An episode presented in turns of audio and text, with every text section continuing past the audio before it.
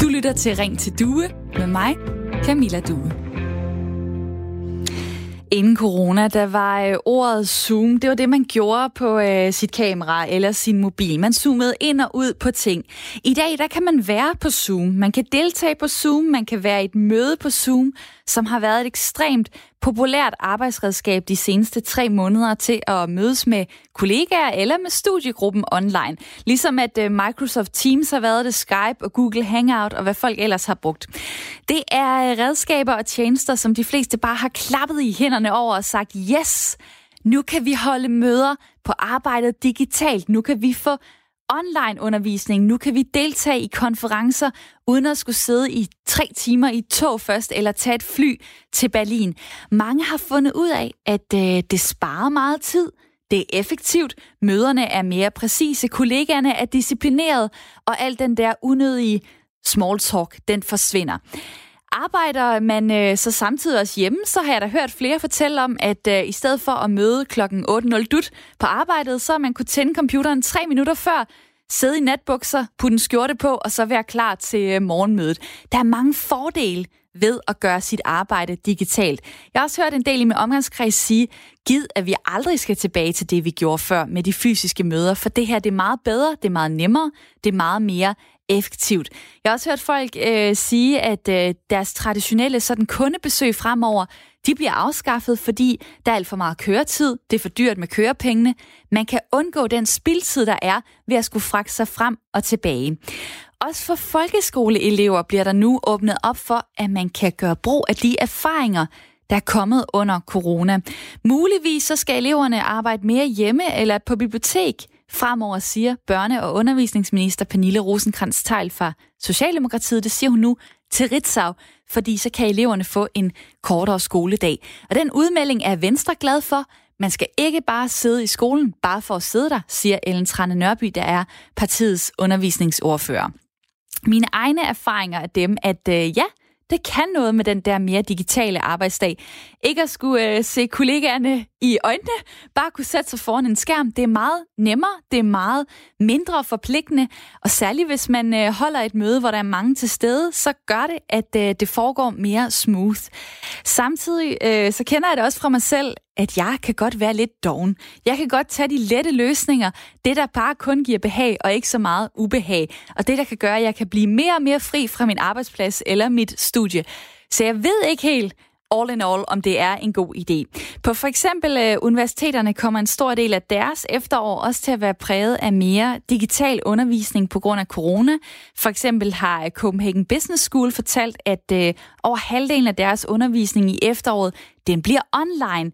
Det er 3 lektorer på Aarhus Universitet ikke glade for. De peger også på deres eget universitet og siger, der er altså nogle problemer ved den her udvikling, hvis det hele bliver online. Blandt andet så frygter de, at de studerende mister den dannelse og det sociale, der ligger i også at tage en uddannelse. Det man kan lære ved det. Lektorerne skriver sådan her i en kronik i Information. Så bliver det igen økonomien, der får lov til at spille første violin. Og så peger de på, lektorerne altså, at det er ikke altid godt at blive afgrænset fra det, man kunne kalde social støj. De skriver sådan her. Når vi fjerner os fra alt det forstyrrende og principielt lærerige, så vil de mellemmenneskelige og sociale læringsprocesser visne bort. Hvordan lærer vi at leve med andre mennesker, og hvordan bliver vi et bedre menneske iført headset, når man primært er til stede som en, der følger en individualiseret læringsplan? Det er mennesker, der formulerer sig på højt niveau i Information. Pointen er, man bliver meget mere individuel, man bliver meget mindre social af det her. Jeg vil gerne spørge dig, hvad er din erfaring med online-møder eller undervisning? Kan du lide det? Er det effektivt og befriende, eller ødelægger det det sociale og gør det sværere at samarbejde i sidste ende? Jeg vil gerne have dig med i snakken, og du kan ringe til mig på nummer 72 30 44 44, eller sende mig en sms på 1424, hvor du starter beskeden med at skrive R4, så laver du et mellemrum, og så skriver du din besked.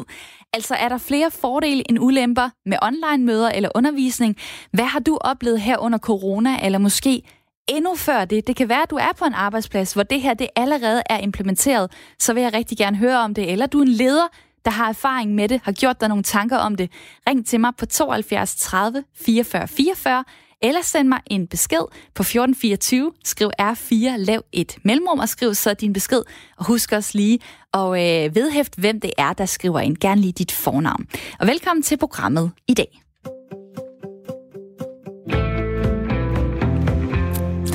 Hvor mit lytterpanel, det er Bo og Erik. Velkommen til jer begge to.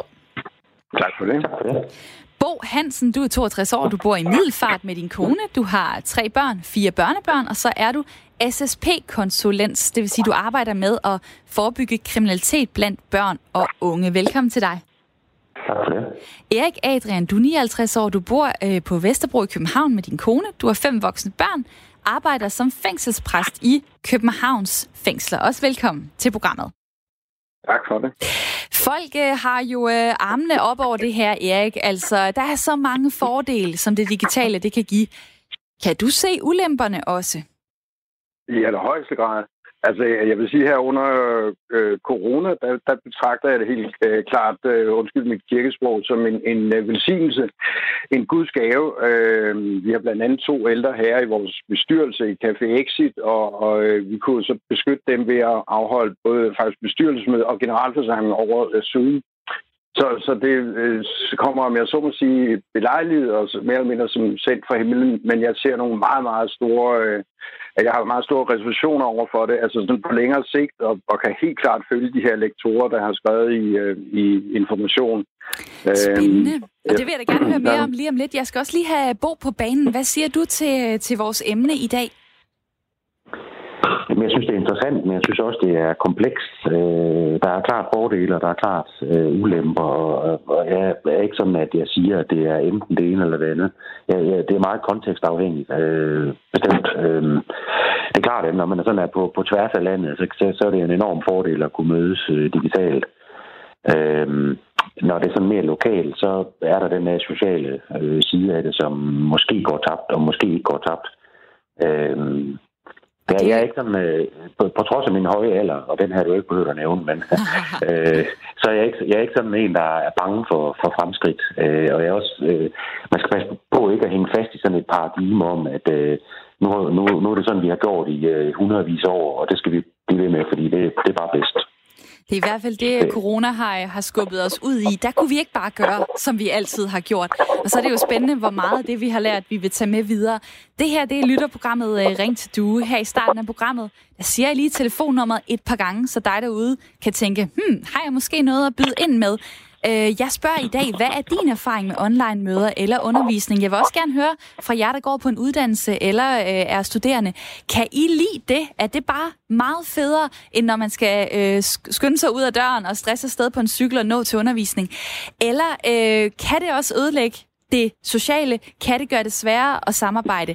Ring til mig på 72 30 44 44, eller send en sms på nummeret 1424. Skriv R4, lav et mellemrum, og så din besked. Og der er Janus, der skriver her på sms'en, når noget er for godt til at være sandt, jamen så må det være digitalisering og internet.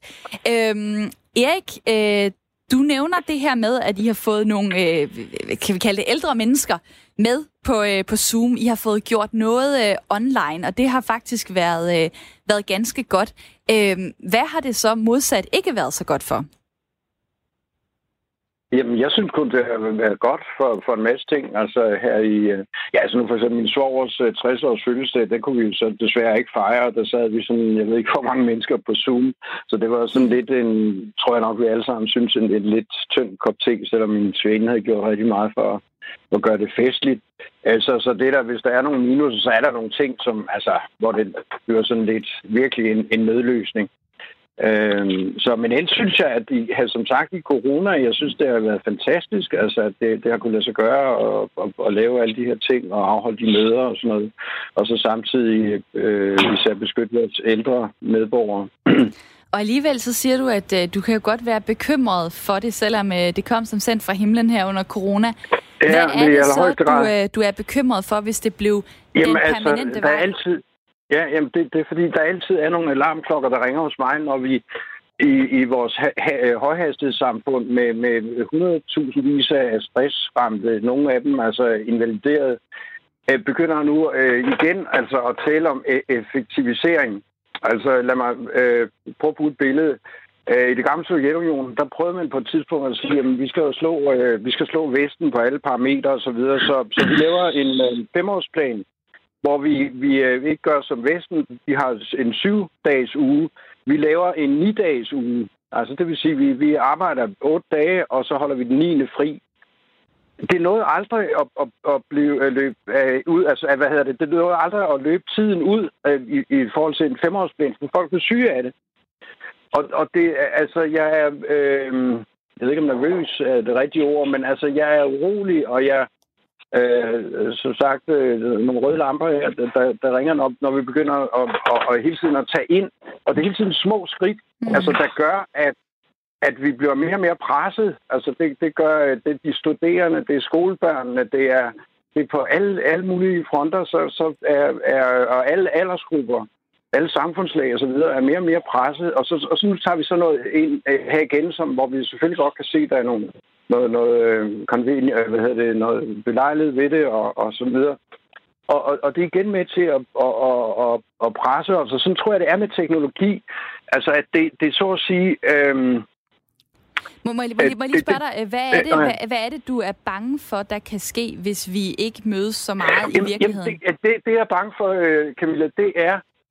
Altså det her med teknologi, at det giver os nogle nye behov. Det giver os et behov for netop at så kunne minimere det med, at der er transporttid, og det kan vi alle sammen godt forstå osv. Men man får slappet lidt af, når man brugerne har fået skåret væk osv. Men altså, man får lidt optimalt set slappet lidt af, når man transporterer sig fra et sted til et andet. Man får minimeret også, eller skåret væk, alt det, der foregår i en kantine, hvor mangfoldigheden trives, og hvor man møder nogle mennesker, som ikke lige er fra ens faggruppe, og som man ikke lige ellers ville møde. Så på den måde, så bliver det sådan, der er noget elitært over det. Altså, vi ligesom kan fokusere så meget, så vi kun møder de mennesker, vi har bestemt os for at møde. Og der bliver også det her med, at vi kan kontrollere alt. Og det er jeg også bange for. Altså, det tror jeg er også noget, der presser os. Jeg tror i det hele taget, at det er en illusion. Altså, fordi vi kan ikke kontrollere alt, og vi kan ikke, specielt ikke kontrollere de ting, der er allervigtigst i vores liv. Og Erik Nord, du har i hvert fald stillet dig op på en ølkasse næsten og holdt en tale for, hvorfor vi skal være lidt bekymret for det her, hvorfor vi ikke skal ønske, at det er sådan her, vores hverdag og arbejdsliv kommer til at se ud fremover. Må jeg sige en sidste ting? Det må du faktisk ikke. Erik, det må du ikke, fordi jeg vil godt lide at have på banen også, og der kommer også nogle sms'er. Det er dejligt, du er passioneret, og jeg vil sige til jer derude, I kan jo også være med ved at ringe på 72 30 44 44. Måske tænker du, jamen, det har gjort mit arbejdsliv eller min uddannelsesdag så meget nemmere, så vil jeg da rigtig gerne høre om det. 72 30 44 44, det er nummeret, du kommer igennem på herind til mig i Ring til Due. Bo, du er SSP-konsulent. I har også gjort nogle ting online. Det har vel været super meget mere effektivt her under corona? Ja, helt klart. Altså i et kommunalt system, hvor jeg arbejder, der er der jo et utal af møder, et hav af møder. Det er klart, at, eller det ved ikke, om det er klart, men nu er vi mødtes digitalt her, og det har simpelthen effektiviseret det rigtig meget. Vi har faktisk kunne holde nogle kortere møder, end vi plejer at gøre, fordi folk har en tendens til at gå ned og udtale sig fagligt. Altså, så er der en masse small talk, som forsvinder. Og det gør det selvfølgelig mere effektivt, og så er jeg jo lidt på linje med Erik alligevel med, at så kommer vi til at mangle en dimension, fordi jeg vil jo også rigtig godt have relationer til mine samarbejdspartnere og mine kolleger. Men hvis nu jeg i løbet af en dag sidder i 5-7 møder, så er det egentlig også rart, at det bliver sådan lidt mere stringent, at vi forholder os til emnet og kan komme videre. Så jeg er sådan lidt delt. Altså, jo, der er noget, jeg savner, men der er også nogle gevinster. For jeg vil da sige, noget af det aller værste ved en arbejdsdag, det er ineffektive møder, hvor man sidder og kigger på sit ur og bare tænker, nu snakker chefen bare igen, og det her, det er faktisk ikke noget, der lige rager mig, men der sidder 10 her til mødet, og nogle af dem skal have den besked, og nu er der så gået, det var så 46 minutter, og Nu har jeg så 46 mindre minutter til at lave det, jeg rent faktisk skal lave. Altså, jeg synes, der har været nogle ret store problemer med den måde, som møder fysisk bliver gjort på. Altså, og er det et eller andet sted, er det ikke det, der det her det handler om? Fordi hvis møderne bare plejede at spille, og det bare var super nemt, og alle kunne finde ud af, hvornår skal vi sige noget, hvornår skal vi small talk, hvornår skal vi skære ind til benet, jamen så var der vel ikke brug for at gøre det digitalt. Er det ikke, fordi folk ikke kan finde ud af at holde møder på en god måde, Bo? Jo, og det indgår jo også i alle mulige uddannelser i det kommunale system, det her med effektiv mødeledelse og kunne holde et effektivt møde. Så det er jo en gammel nyhed, at det har vi problemer med. Så i den kontekst, der kan man sige, så er det jo en gave, at vi nu er blevet tvunget til faktisk at gøre det. Og der har været en fantastisk disciplin. Vi havde et møde for små 14 dage siden med 25 deltagere, hvor en pæn del af de 25 deltagere overhovedet ikke sagde noget på det her møde, men egentlig bare lyttede til, hvad de andre sagde.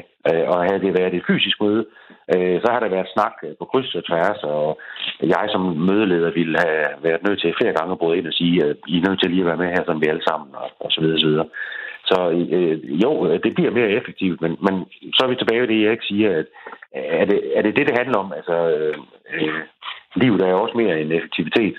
Der er også nogle sociale sider af det, som også skal gødes og vokse. Og det er det, der er meget spændende, fordi at man kan jo også tale for, at hvis vi er effektive på arbejde, kan det være, at vi kan gå tidligere hjem. Så kan det være, at vi kan få mere fritid, mere tid med vores familie. Altså, der kan være mange, der kan rulle en bold, hvis vi finder ud af at blive mere, have mere mødepli, gøre det kortere og mere effektivt. Det vil jeg godt lige vende tilbage til. Jeg tager lige en sms her fra Inger, der skriver fra Tønder. I mangel af bedre havde familien takket være Teams en rigtig hyggelig påskefrokost på tværs af landsdele og kontinenter. Og det er jo noget af det, som det også kan gøre. Altså det sociale med familien blev lige pludselig digitalt. Der er også en, der skriver her, det har været meget nemmere at nå hinanden, især folk, der ofte sidder i møder. Vi er fysisk fra hinanden, men alligevel tættere på. Det kræver nogle gode aftaler og åbenhed i sit team for at passe på work-life balance. Men kan man det, er det en stor glæde samt produktivitetsforbedring for mange, skriver Rune fra København. Tak for den besked. Nummeret er 1424, hvis dig derude har lyst til at være med. Du starter din besked med R4, laver et mellemrum, og så fortæller du mig om din erfaring og holdning til et samfund med flere online-møder, med mere online-undervisning. Det er også noget, du går op i, Sten. Velkommen til programmet.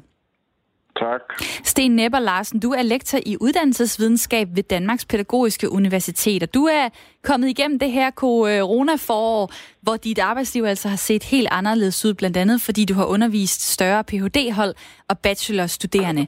Hvad er det for nogle ulemper, du har mærket ved den digitalisering? Ja, altså, når man er i det her virtuelle rum, så er det jo på mange måder svært at vide, hvordan de studerende modtager det, man siger. Og normalt har man jo en kropslig og en social interaktion med folk i auditorier eller på anden måde, når man møder dem. Og når vi er sammen med dem på den her måde, så kan man ikke spille på deres blik, når man holder forelæsninger. Normalt ved man jo, at man skal lægge et ekstra eksempel ind eller gennemgå et vanskeligt stof en enkelt gang til. Og der kan opstå morsomme, ironiske, drillende situationer, og man begynder at kende de studerende som mennesker. Når man taler ind i en skærm, så har man ikke nogen nærkontakt til menneskers kroppe eller ansigter. Efterhånden glemmer man, hvad de hedder. Og man taler ud i intetheden derfor til en flad skærm. Og man er derfor fordømt til en slags kropslig pseudo-interaktion med knapper og tegn. Og man kan ikke bevæge sig sammen, og man kan ikke udvikle en glad stund sammen. Altså, man har ikke et ordentligt samvær.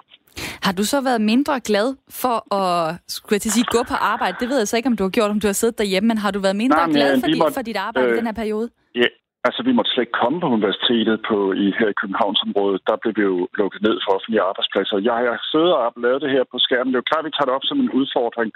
Der har også været vanvittigt spændende ting i det, fordi man laver måske en forelæsning på 2 gange 25 minutter, og så kan de studerende spole frem og tilbage i den. Det er der mange, der er glade for, fordi udleveret til det mundtlige ord kan du ikke stoppe talestrømmen, men det kan du bedre i en rum.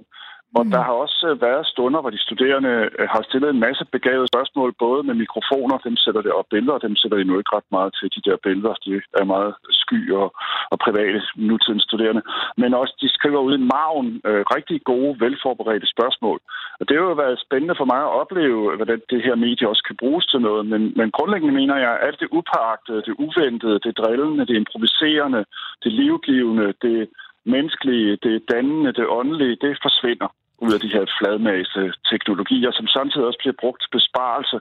Og nu skal universitetet til at udbyde halvdelen af undervisningen her i efteråret, der risikerer vi at overflødegøre os selv. Altså jeg mener, lærere, hvorfor skal man have alle de her lærere, hvis halvdelen af undervisningen alligevel kan gentages på en skærm? Mm.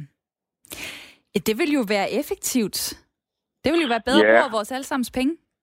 Jamen prøv lige at høre, altså det der jo sker her, det er jo, altså vi kan bruge effektivitet til meget. Altså hvis jeg for eksempel skal tanke benzin i min bil, så er det jo rart, at pumpen den kører mega hurtigt, så er der røget 50 liter ind, ikke? Og hvis du skal ud og købe noget i Netto, er det jo godt, det har en billig pris.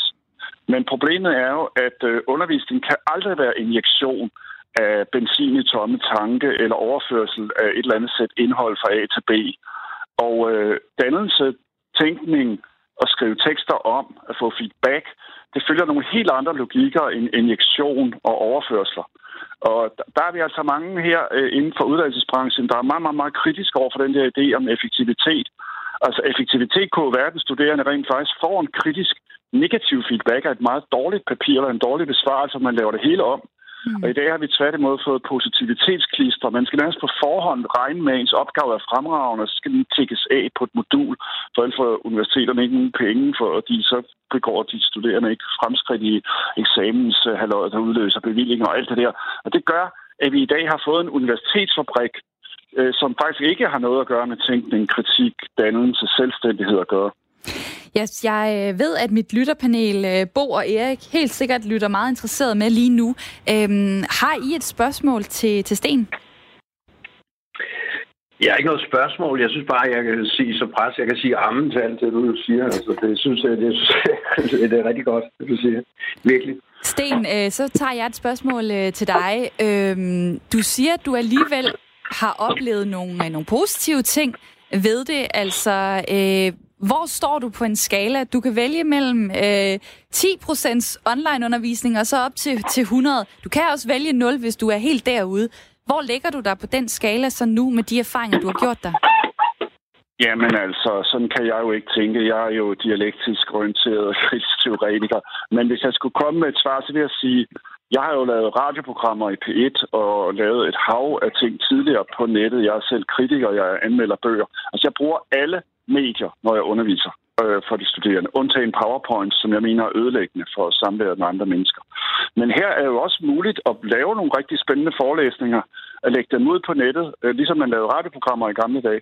Så det synes jeg er meget, meget væsentligt, at det kunne jo være 100%, ikke glæde for det. Mm. Men du kan aldrig erstatte det fysiske, nære, sociale samvær med studerende, og slet ikke mødet med den tekst, den studerende skriver.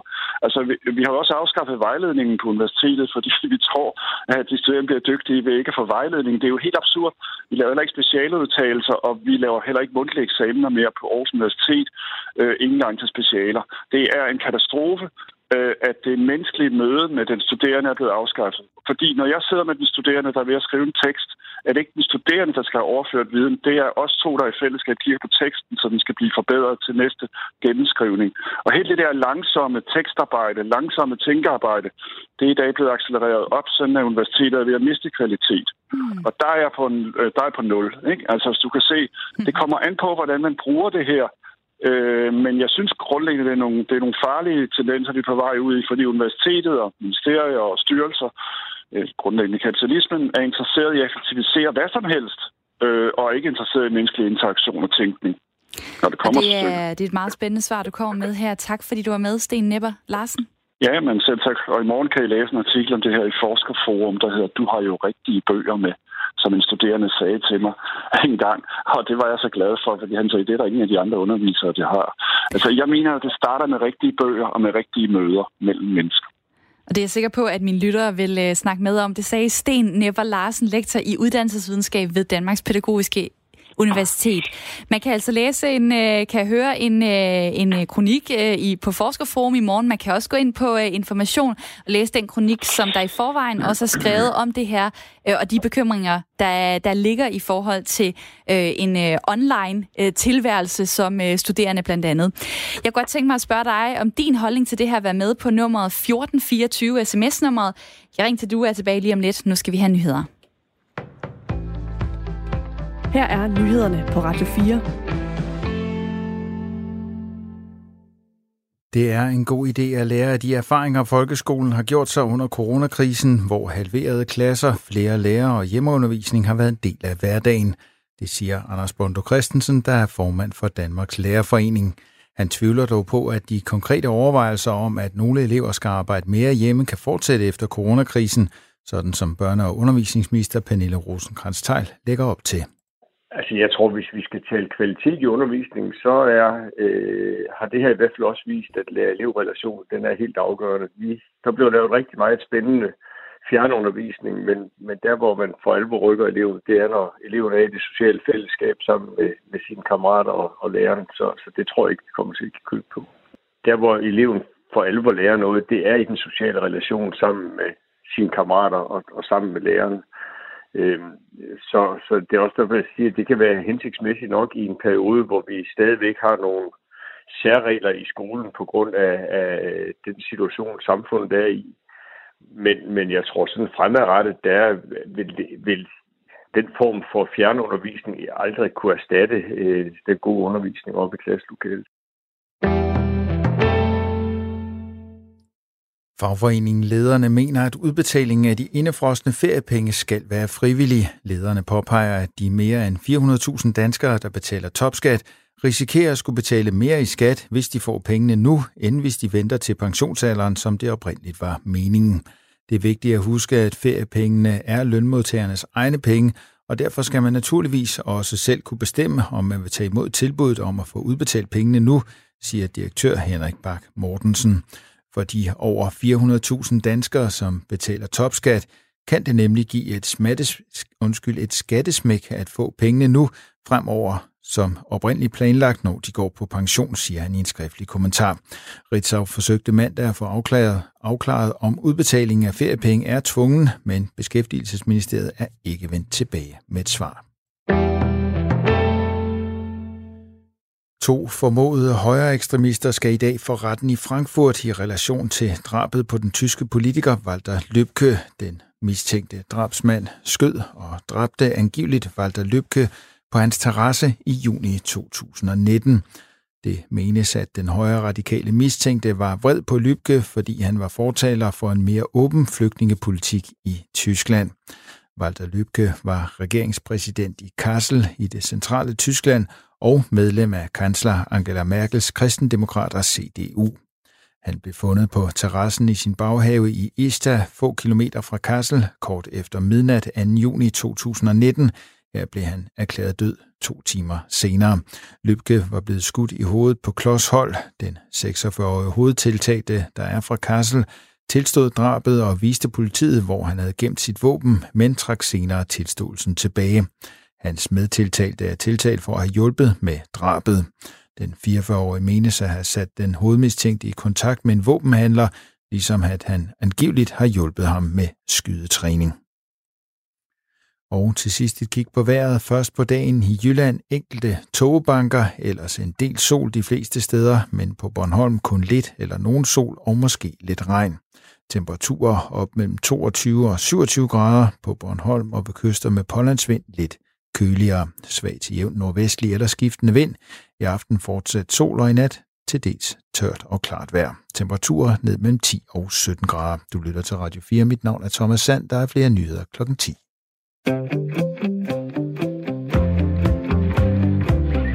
Du lytter til Ring til Due med mig, Camilla Due.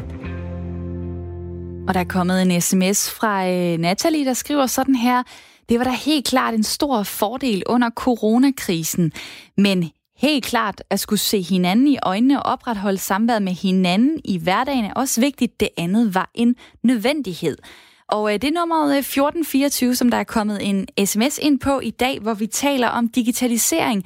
Alt det, som corona har ført med sig med masser af online-møder og online-undervisning. Det er noget, som er blevet hyldet som det mest effektive, det nye wondermiddel til, hvordan vi kan nå meget mere på kortere tid.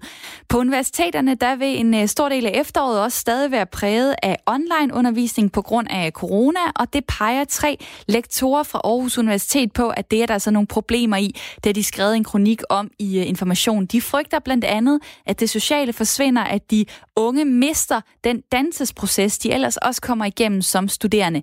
Jeg er sikker på, at dig derude også har oplevet en forandring i forhold til, hvor meget der er blevet online her i løbet af corona, og måske har du en arbejdsplads, der siger, lad os fortsætte med nogle af de tiltag, noget af det, vi har lært under coronakrisen. Så vil jeg rigtig gerne høre om det. Du kan ringe til mig på 72 30 44 44.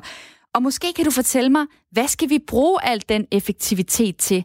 Er det virkelig nødvendigt? Send mig en sms på 1424, skriv R4, lav et mellemrum, og så din besked. Og nu kunne jeg godt tænke mig at tage Torin med ind i snakken. Velkommen til. Ja, tak for det. Ja, jeg har ringet ind, fordi jeg tænker, det vigtigste, vi har for øje, det er, at det der mål med effektivitet, det er jo pest. Det er blevet sagt flere gange, og det ved vi jo alle sammen, at der er så mange, der går ned med stress. Og det er for det første meget, meget ubehageligt for den enkelte, og det er meget ineffektivt, og det er meget dyrt. Så derfor tror jeg, at vi skal være opmærksom på, at vi skal have de her møder sammen i så høj grad, som det nu kan lade sig gøre. Fordi når man er sammen, så har man mere mulighed for at få den samklang med hinanden, som faktisk er nedstressende frem for opstressende. Hvordan har du selv oplevet det? Jamen, det har jeg netop, fordi jeg har været for 15 år siden, var jeg i en vældig, vældig krise. Totalt stresset. Og det var lang tid at komme over. Jeg har så selvfølgelig også fået noget erfaring ved det, men jeg tænker, det har kostet meget, både for mig selv, men sandelig også for samfundet, fordi jeg jo ikke kunne arbejde. Mm. Og det er jo både sorgfuldt, men også ærgerligt, fordi jeg var en dygtig arbejder. Hvad med alt det, man vinder ved det effektive? Altså at man måske, kunne man sige, så arbejder mere koncentreret. Man er i et digitalt møde, hvor folk ikke pludrer og plader, men forholder sig til det, der skal snakkes om. Så kan man lukke ned efter måske en halv time i stedet for en time, og så har man jo mere tid til resten af dagen. Burde det ikke gøre, at alle folk, der oplever det, bliver mere afslappet, føler sig bedre tilpas i deres arbejde? Jo, og jeg tror jo, at grunden til, at de der almindelige møder, hvor vi mødes, de nogle gange kan trække vældigt ud, det er jo, at der måske faktisk sidder en tredjedel, som er så stresset, at de jo påvirker de andre til at blive ukoncentreret. Og det er jo det, der er det helt store problem. Så derfor så skal vi sørge for, at vi ikke speeder op, og at vi alle sammen bliver så velfungerende som muligt, men i et roligt tempo. Altså, ja, man kan kort sige, mindfulness, det er det, der skal ind. Fordi så kan man være meget mere både effektiv på den gode måde, uden at blive stresset. Og det er det, jeg tænker, det er så vigtigt at vide, at det er kun i den der samspil med hinanden, at vi kan påvirke hinandens nervesystemer til at blive rolige. Og det er jeg rigtig glad for, at du ringede ind og bidrog med Torin fra Holstebro. Tak for din tid. Selv tak.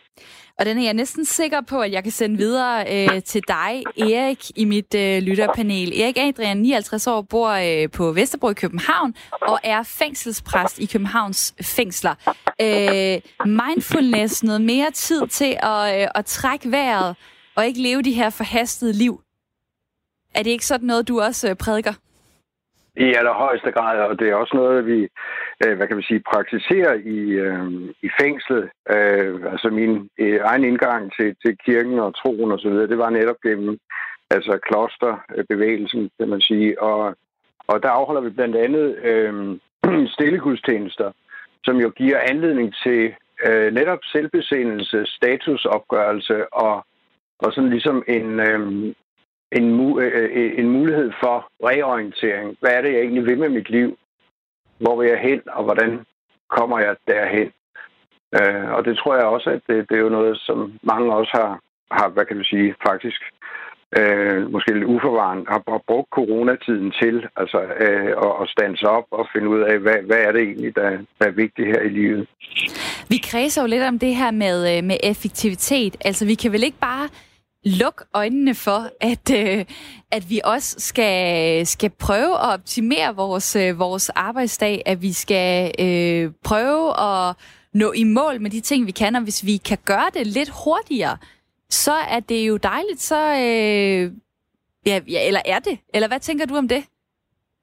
Jamen, jeg tænker, altså for mig, det her med teknologien, altså man siger det netop, det er også det, du er inde på, det giver os noget ekstra tid. Men jeg tror, det teknologien i virkeligheden gør, det er, at den giver os nogle ekstra behov. Altså, lad os bare tage med e-mail, for eksempel. Det er jo wow, det er fedt. Vi skal ikke til at putte brevene i en kuvert og sætte frimærke på, og vi skal heller ikke over i postkassen osv. Men så giver det behovet for, at jamen, nu har jeg ikke fået svaret på den her e-mail. Altså, normalt så kunne vi jo sende brev, der kunne gå 2 eller 3 dage, fordi vi kunne regne nogenlunde med postvæsenet og så videre. Men nu skal man helst svare på en e-mail, måske enten den samme dag, eller i hvert fald dagen efter. Og der er sådan en masse ting, der gør, at vi bliver presset som mennesker. Og det tror jeg også, at det her, det vil, altså udover alle de her forbehold, jeg synes, man med rette skal tage altså omkring det relationelle. Nu er det ikke bare et spørgsmål om at ikke smide et papir i en kuvert. Nu er det netop relationerne, der står til at blive, ikke gå tabt, men i hvert fald bliver minimeret på forskellige parametre. Og det synes jeg, det er super godt at tage det her emne op, nemlig, altså, fordi det er virkelig... vi skal passe på. Og jeg kan se, at det taler også til mange på sms'en. Nummeret er 1424. Du starter din besked med R4, laver et mellemrum, og så kan du dele din erfaring og holdning til det, vi snakker om i dag, som altså er en mere digital fremtid med online-møder og online-undervisning. Der er Lars, der skriver, vi glemmer helt at leve, og når vi så får tid til at leve, så er det for sent. Og du kan også ringe på 72 30 44 44. Hvordan har du det med den her effektivitet, som vi kan få ud af at gøre flere ting online? Er det en pest, eller er det en gave? Det kan du fortælle mig på nummeret 72 30 44 44. Nu kunne jeg godt tænke mig at tage Thor med ind i snakken. Velkommen til. Ja, hej. Hej med dig.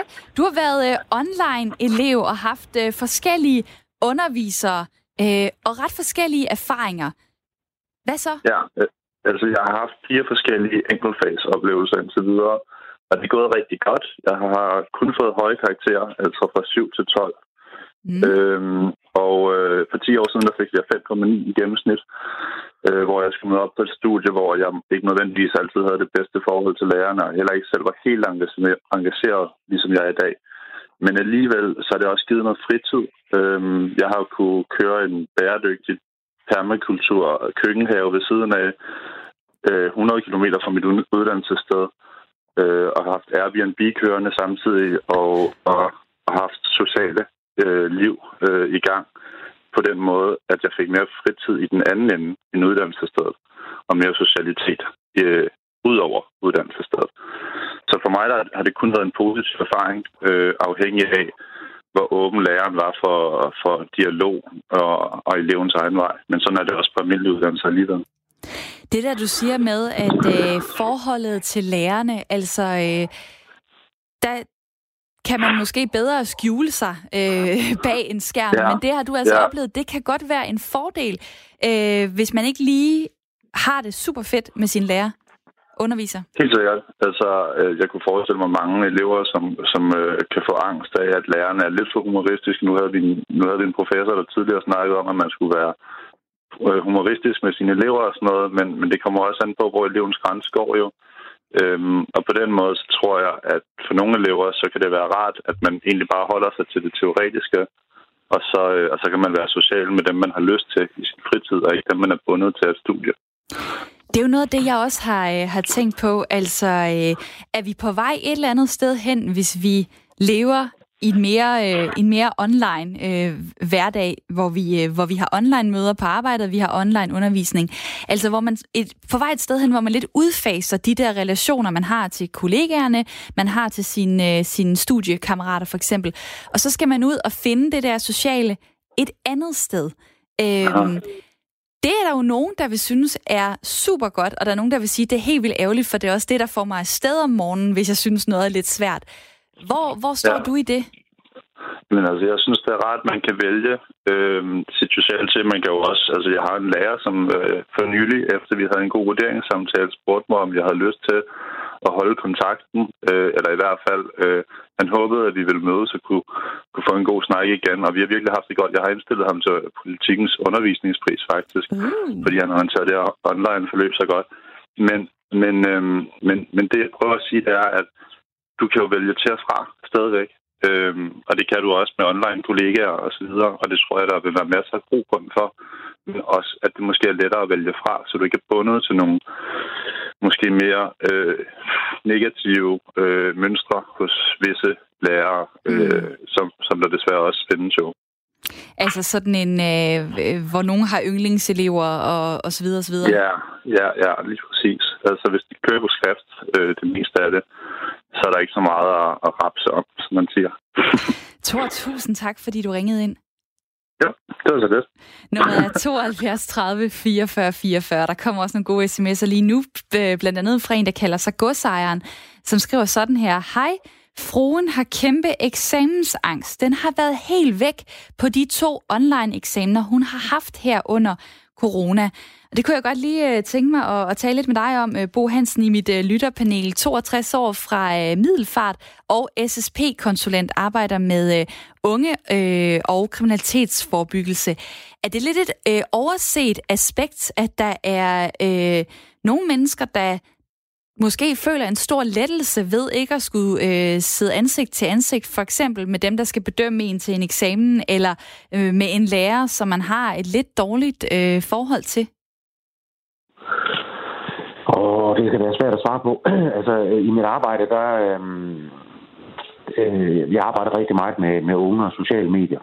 Og et af de problemer, vi oplever her, det er jo netop unge, som sidder bag en skærm og kommer til at have en adfærd, en totalt uacceptabel adfærd, netop fordi, at det ikke er personificeret. De har ikke en fornemmelse af, hvad det egentlig er, de har med at gøre. Så i forhold til det, du spørger om, altså, det er det her med den sociale relation, altså... nu har jeg ikke selv været eksamensangst, så det kan jeg ikke sådan helt sætte mig ind i. Det er jo noget med i den eksamenssituation også at spille op ad den mur, eller op mod den person, man sidder overfor. Og det kan godt være, at man kommer til at miste noget der. Jeg tænker lidt på, hvis du nu arbejder med unge, der kan have det svært at have været ude i noget lort osv., og de måske aldrig har været lærerens yndling, så kan der måske komme et eller andet ved, at man kan sætte sig bag en skærm, og så kan man måske mere fokusere på det man skal levere, end den der konstante vurdering af, når man sidder med et menneske. Hvad synes du om mig, og er du anerkendende, og så videre, og så videre? Jamen, det har du ret i. Altså, jeg har snakket med nogle børn, er det faktisk, som det 6. klasse, som har fået hjemmeundervisning, og deres oplevelse er, at det har været bedre, fordi at undervisningen har været meget mere differentieret. Nogle af de børn, jeg snakker med, har synes, at de bedre kunne løse deres opgaver, fordi at de selv sad med, at de havde tiden til det. De var ikke afhængige af en social sammenhæng, hvor nogen var foran, og nogen hang mere i bremsen. Så man kan sige, der har det, de i hvert fald synes, at det har været en fordel, at de har siddet bag ved skærmen og kunne gøre det i deres tempo. Og man kan jo sige, og det ville jeg jo egentlig godt have spurgt Sten Nepper om, så vidt jeg ved, jeg skal ikke sådan kloge mig på undervisning, men i Australien har jeg fornemmelsen af, at langt de fleste skolebørn faktisk i mange, mange år er blevet undervist via fjernundervisning. Og det kunne være interessant, om der var nogle studier, der kigge på, om de var socialt handicappede i større grad, end vores unge er. Ej, det er også meget interessant, fordi hvis de har gjort sådan altid, og de ikke hele tiden sammenligner det med, hvordan var det dengang, hvor vi sad fysisk i klasselokalet, eller hvor vi mødtes på arbejdspladsen, så er det jo en helt anden situation, end den, vi står i, hvor vi har den mere, kan vi kalde det, gammeldags måde at gå på arbejde på og at være på et studie på. Nu vil jeg gerne sige hej til Rasmus Dam Bonnesen. Velkommen til. Jo, tak. Du arbejder med online ting og det, man kunne kalde blended learning på Københavns Universitet, hvor du rådgiver kollegaer og undervisere i deres brug af online-platforme til møder og undervisning. Og jeg har en klar fornemmelse af, at det her det er noget, der er kommet for at blive. Der er i hvert fald mange arbejdsgivere, der kan se rigtig mange fordele ved de her digitale løsninger. Først og fremmest, hvad tænker du, man skal være opmærksom på, hvis man gerne vil have det til at lykkes og blive rigtig godt, at man for eksempel sløjfer de fysiske møder og gør dem online? Jamen, jeg tror, det kræver enormt meget struktur af ens møder, og så skal vi også være virkelig opmærksomme på, at de møder, vi kommer til at have online, det er jo bare enormt effektivt, som der er også nogle af de andre, der har været inde på, at lige stedet for, at det er en teamsmøde, så er det måske en halv teamsmøde, men det giver også bare plads til, at vi kan have dobbelt så mange møder på en dag, og så er det, at vi får den der lidt zoom-træthed, eller vi bliver trætte af møder, fordi vi har også lige behov for at kunne bearbejde vores, det, vi har snakket om på vores møder, og det får vi nogle gange gjort, når vi ligesom lige bevæger os ud af det fysiske møde. Jeg tror, at vi kommer til at se flere af de her online-møder, end vi har haft førhen. Fordi det giver mening i flere aspekter i hvert fald. Ja, og hvad er det, der er så godt ved dem? Det er jo, at distancen bliver jo lidt nedlagt på en eller anden måde. Så i stedet for, hvor jeg arbejder på Københavns Universitet, i stedet for, at jeg skal rundt på alle fakulteterne, jamen så kan vi tage et møde på en halv time måske, lige at få snakket om nogle ting, og få koordineret møder. Og der sparer vi alle sammen utroligt meget transport. Man skal bare huske på, synes jeg, at det kan jo ikke erstatte det fysiske møde. Fordi der er bare nogle andre ting, vi kan der, og det der med at kunne se hinanden og være sammen i samme rum. Men vi er jo heller ikke særlig trænet, eller det ved jeg ikke, hvilken arbejdsplads folk derude er på. Jeg er i hvert fald ikke særlig trænet i at komme ind på Microsoft Teams og finde ud af at huske at slukke mikrofoner. Det der. Nu er det ved at, sådan at sidde der, men i starten var det sådan lidt scary. Nu, altså, det er jo et nyt arbejdsredskab. Du nævnte i begyndelsen det her med, at man skal måske være mere stringent i sine møder. Kan du prøve lige at dykke lidt mere ned i det? Altså, hvordan får man sådan en online-møde til at blive en rigtig succes?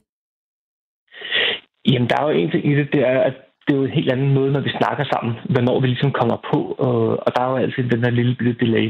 Og for at vi ikke står og snakker i munden på hinanden, det tror jeg, vi alle sammen kender, men ligesom får sagt noget, og så samtidig er der nogle andre ved at sige noget andet også.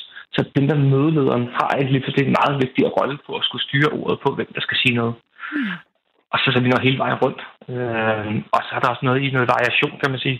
Det gør det ikke så meget gældende i mødet måske, men mere især i vores undervisning, at variationen er enormt vigtig. For vi ikke har, at man bare sidder og snakker, kan man sige, til studerende i, lad os sige, 40-45 minutter. Så der skal ske nogle break, kan man sige, flere gange i løbet af undervisningen i hvert fald.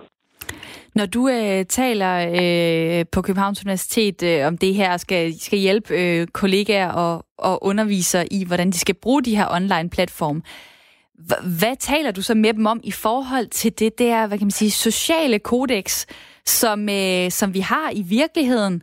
De fleste er stillet ind på det samme, som så nu skal til at være online. Jamen, og det er jo et sted, hvor vi faktisk er på bistand alle sammen på en eller anden led, fordi vi skal jo tage lidt forskelligt at lære det her nye medier at kende. Så man siger, det vi simpelthen snakker om, det er det med, jamen der er, i stedet for at vi alle sammen møder kl. 10 til vores møde eller til undervisning, jamen så have mulighed for lige at kunne komme ind 5-10 minutter før i vores Zoom-undervisning, og lige kunne nå at have en lille bitte dialog med både andre studerende og lille andet, og sidde med sin morgenkaffe, eller på den måde, ligesom for at kunne skabe nogle sociale rammer rundt omkring det. Så vi ikke bare går på kl. 10 og færdig 10.45. For så er det, vi kommer til at være meget distanceret og være meget alene i det i hvert fald. Prøv lige at hænge på, Rasmus. Jeg kunne godt tænke mig at sige hej til en lytter. Det er Jan fra Malmø. Velkommen til. Tak skal du have. Jeg har en meget kort pointe. Det er det her med, at når vi bruger de her store, mange gange amerikanske platforme til at interagere med, jamen så lærer de om os, fordi der er ikke noget, der afholder dem fra at lytte med, og de forstår, hvad det er, vi siger, altså maskinerne forstår, hvad det er, vi siger, og det vil sige, at de lærer meget mere om os, og det gør, at vi mister en masse integritet, og vi mister en masse privatliv, fordi det er jo ikke kun arbejdssamtaler og undervisningssamtaler. Det er også et spørgsmål om måske problemer, vi har i livet, vi taler med en god ven eller familiemedlem om, og det gør, at de her maskiner, de kommer til at lære mere og mere om os, og vi bliver mere og mere påvirkelige, fordi når de forstår, hvilket humør vi er i, og hvilken historie vi har haft, og hvilke kriser vi har gået igennem, jamen, så ved de præcis, hvordan vi skal påvirkes for at få os til at agere i en bestemt retning. Og det synes jeg er helt utroligt farligt. Vi ser allerede en masse eksempler på det i dag, og det bliver kun værre.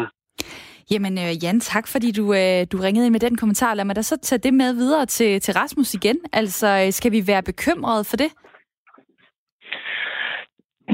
Det er jo svært at sige, at man skal være bekymret for det, fordi vi har jo set flere gange, at i hvert fald USA jo samler en masse data op, men man kan sige i hvert fald fra Københavns Universitets side af, der har man indgået aftaler omkring, at alt data bliver opbevaret i Europa efter alle GDPR-regler, kan man sige, og at de i USA ikke har adgang til det på den måde, så de kan jo ikke tage vores data videre i hvert fald, og kunne lytte med på den del.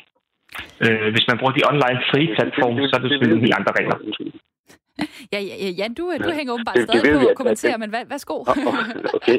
Kom med det, hvad så? Nå, min pointe er, at det her med, at vi opbevarer den sikkert, det holder ingen steder. Der er tonsvis af eksempler på databrister, hvor data er blevet lækket det ene og det andet sted hen. Så vi skal ikke tro, at noget af det, der bliver opbevaret, bliver holdt hemmeligt på nogen måde overhovedet. Det har vi set både fra USA, men også fra Europa og fra alle mulige andre lande. Og det er sjældent, vi får det at vide, men Zoom for eksempel er jo kendt for at have lægget masser af privat data ud til andre private virksomheder for datamining og sådan ting der. Og det er jo et spændende IT-program, som vi også kan lave. Jan fra Malmø, tak fordi du ringede ind, og tak til dig, Rasmus Dam Bonnesen, for at være med her også. Specialkonsulent på Københavns Universitet, hvor du blandt andet hjælper undervisere og kollegaer med at få gang i de online platforme. Der er kommet en lang sms fra Nikolaj på nummeret 1424, hvor han gør opmærksom på det sociale hormon oxytocin, som vi ikke får, når vi ikke er fysisk sammen. Hvis vi er så meget mindre sammen med andre mennesker, så skriver Nikolaj, at han er bekymret for, om vi med tiden bliver mindre tolerante og mindre omsorgsfulde. Blandt andet siger han også, at uddannelser handler om at blive social dannet. Og det, at der er mange ting, vi kunne snakke om lige nu, men lad mig lige høre dig, Bo. Det, man får ud af at være fysisk sammen, kan det i arbejdssammenhæng, tænker du, blive erstattet af det online møde, og så kan man i sin fritid gå ud og opsøge det andre steder, det fysiske? Ja, altså jeg får jo ikke løn for at snakke om surdej med mine kolleger til et møde.